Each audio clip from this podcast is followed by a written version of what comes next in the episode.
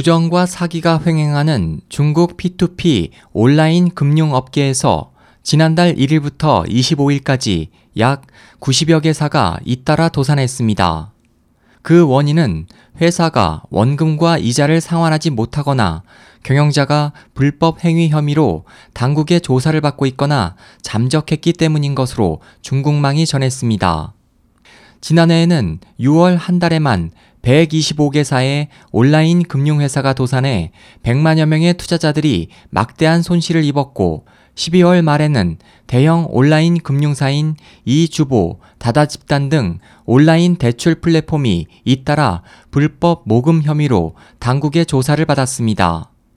중국 관영 신화사에 따르면 이 주보가 피라미드 방식으로 인터넷에서 모집한 투자 프로젝트의 95%가 사기이며 1년 반 만에 전국 31개 성과 시에서 90만 명의 투자자들로부터 500억 위안 약 9.1조 원의 자금을 모았습니다.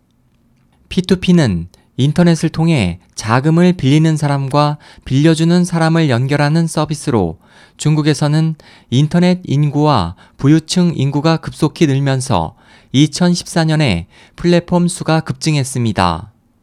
중국 온라인 금융정보 사이트 망대지가에 따르면 지난해 12월 기준으로 중국 전역의 온라인 금융 플랫폼은 3,858개사이고 이들 중 1,263개사가 부정행위와 부실 등에 관련됐습니다.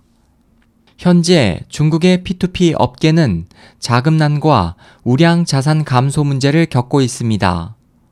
사기가 횡행하고 경영 방침이 불투명하며 법적 보장이 없기 때문에 많은 개인 투자자들이 업계에서 손을 떼고 있습니다.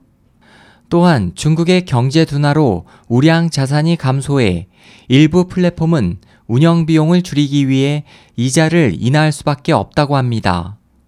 P2P 업계의 혼란에 대응하기 위해 상하이, 베이징, 충칭, 그리고 선전 등 4개 시 정부 당국은 최근 신규 온라인 금융업체의 설립 및 등록을 중단시켰습니다.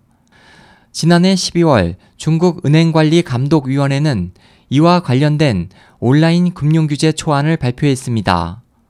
업계 관계자는 당국의 규제 초안으로 업계 내 90%의 기업이 정리, 개선될 것으로 전망했습니다.